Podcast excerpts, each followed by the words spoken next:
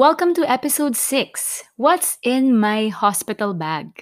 Siyempre, I have 3 kids na, so 3 beses na ako nanganak. So, siguro naman, medyo alam ko na dapat kung ano ang nilalagay sa hospital bag when you're about to give birth. But, meron pa rin ako mga sablay, aminin ko.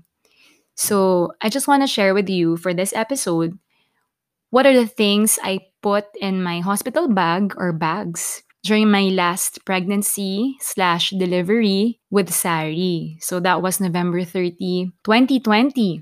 Sa Makati Med ako ulit nanganak. So that's my 3rd time to give birth there. So medyo alam ko na kung ano yung drill. But may pinagkaiba lang ng konti this last time because of course, it's in the middle of the pandemic and meron pa rin mga protocols for COVID. So elective CS kasi ako. So that means scheduled CS. Hindi siya yung emergency CS katulad ng mga iba na magta-try mag-normal tapos isi-CS din pala. So for me, since my 1st delivery was via cesarean section and my 2nd pregnancy was 3 years after, yun, na-CS ako ulit kasi big baby si Milo. And this one kay Sari since 3rd na siya, and medyo manipis na yung lining ng uterus ko, I opted again for an elective CS as per advised by my OB. Nag-check-in kami. Check-in talaga, parang hotel. No, na-admit ako the day itself, November 30, because my scheduled cesarean delivery was 4 o'clock p.m. Na-admit ako ng tanghali. I was there, siguro mga lunchtime, nandun na kami ng husband ko. Tapos, umakyat na kami sa room shortly after ng admission. And then, meron yung mga preparations like, basta yung mga usual preparations for that. I digress. Isa-share ko nga pala yung laman ng maternity bag ko. So, ang laman ng maternity bag ko, the number 1 on my list is the binder. So, this is the compression binder that you use after you give birth. Kasi syempre, kapag CS ka, meron kang incision and kailangan ng support nung area na yun para hindi siya bumuka or you know magkaroon ng problema around that area. And the binder really gives good support para pag time mo nang umupo or maglakad, pinatayo ka na ng OB mo, you can do it easier kesa pag wala. Yun. So, I have 3 binders na actually na I've accumulated since Kobe, my firstborn. Yung kay Kobe, medyo wala akong alam masyado tungkol dyan. So, wala akong binder na dinala sa maternity bag ko. So, when I gave birth in Makati Med, pagising ko, nakapahan na ako, they gave me the hospital-issued brand, which is Dale. So, usually ito yung ginagamit sa mga may surgery talaga. It's color white, tapos velcro type siya, medyo makapal yung material na syempre stretchable, expandable, ganyan. Maganda yung compression support ng Dale, kaya lang, pag umuupo ka, parang yung part niya nagbe-bend or kumukulubot, tapos tumutusok siya doon sa puson. So, may mga times na ang sakit-sakit niya, kasi syempre kaka-opera mo lang. So, yun lang yung ayaw ko doon. So, for my next pregnancy, yung kay Milo, prepared na ako, ba? Diba? I got a Wink Ultra binder. So, it's a bikini type binder. Na medyo mahal nga lang yun, guys. Parang almost 5,000. Pero I got it 50% off. Yan, kasi meron akong coupon from Urban Essentials. So, I got that kasi magandang reviews niya. It's a bikini type. So, ano din siya, compression binder siya na parang corset. Nasa side yung mga hooks niya, saka yung opening niya. Pero meron din siyang crotch opening para if you need to go to the toilet, hindi mo na kailangan tanggalin yung buong binder.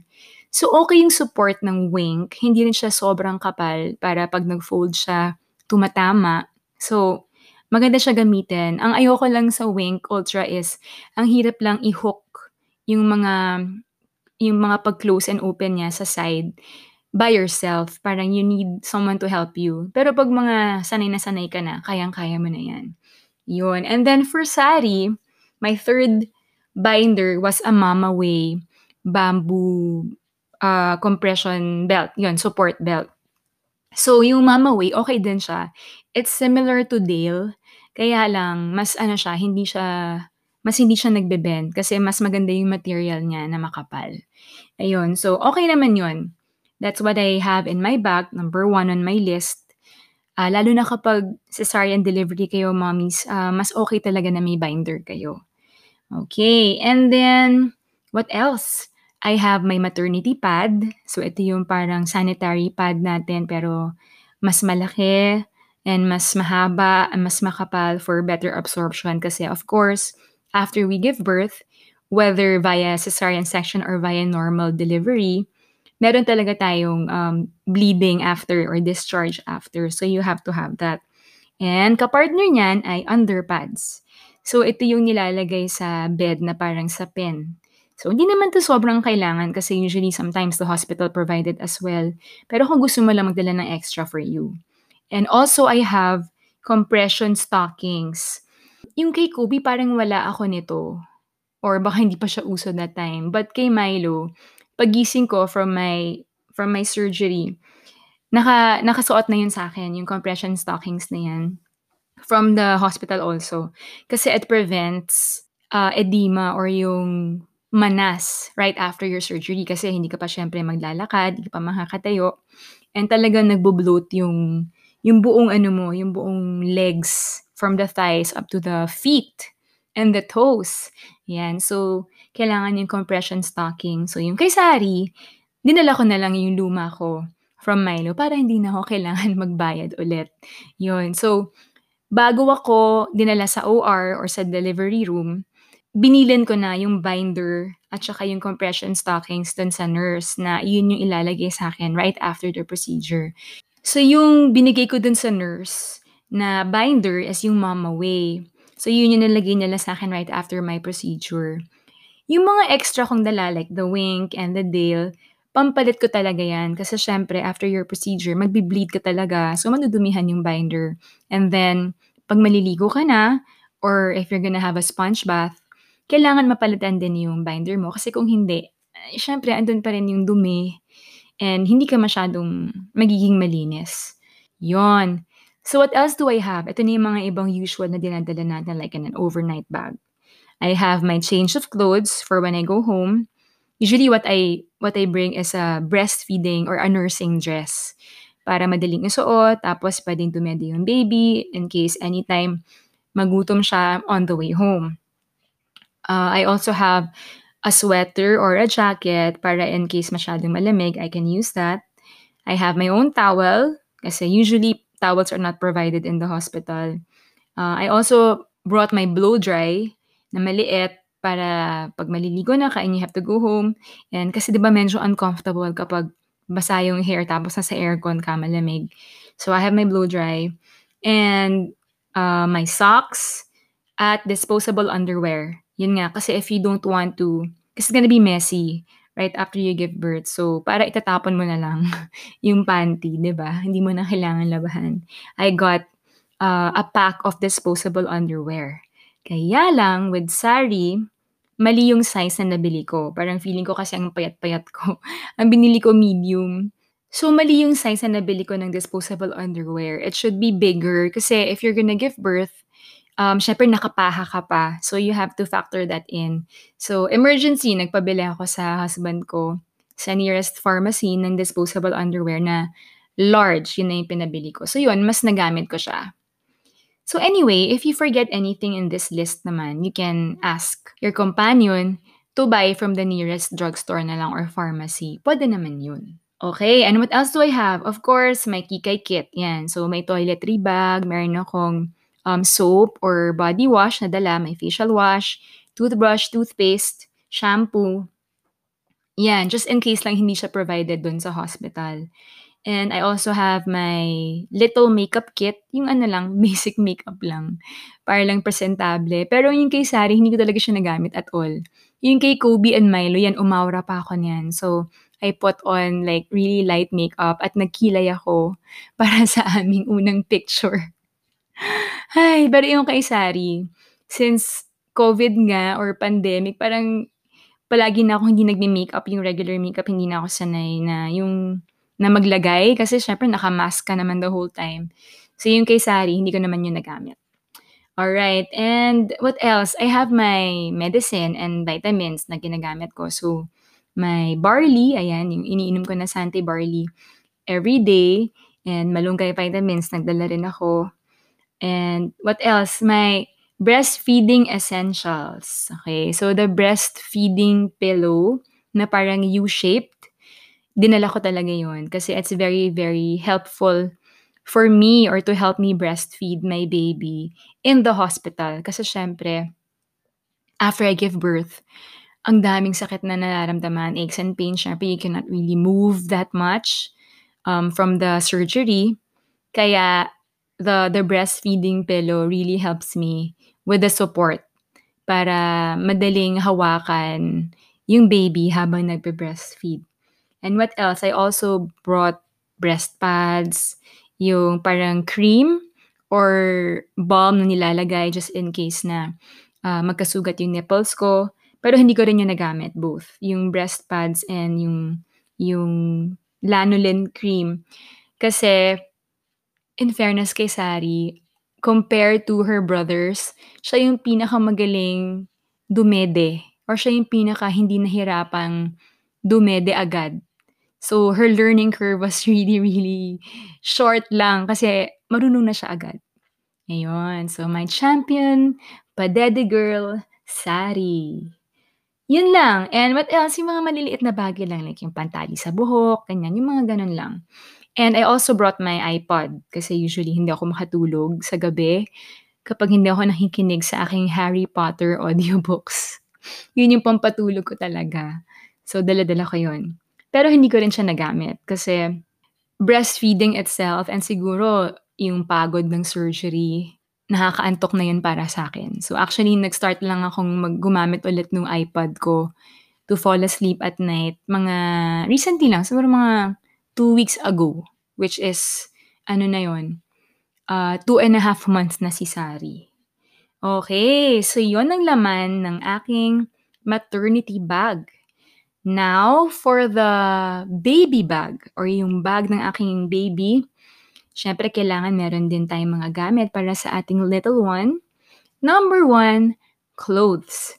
So, I have yung mga side-tie na damit. Alam niyo yun, yung mga white.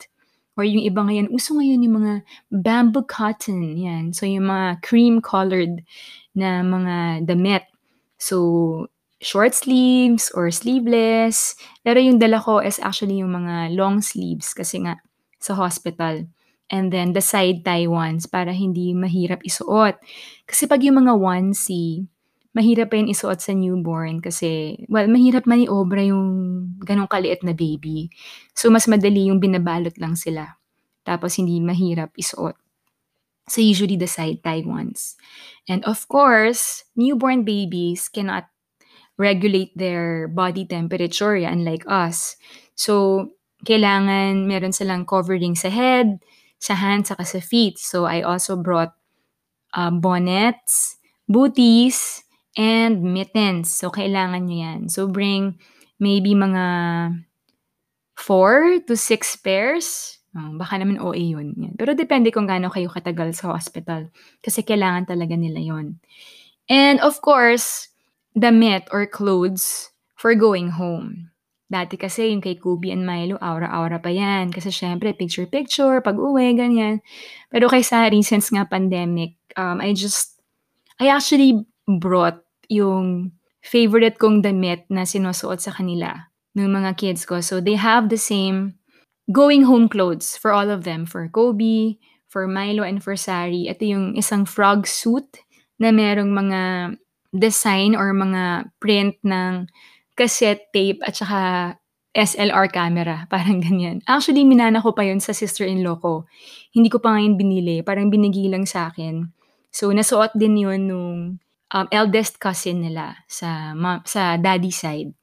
Yun. So, pare-pareho yung itsura nila dun sa first picture nila pag-uwi. Wearing that same frog suit.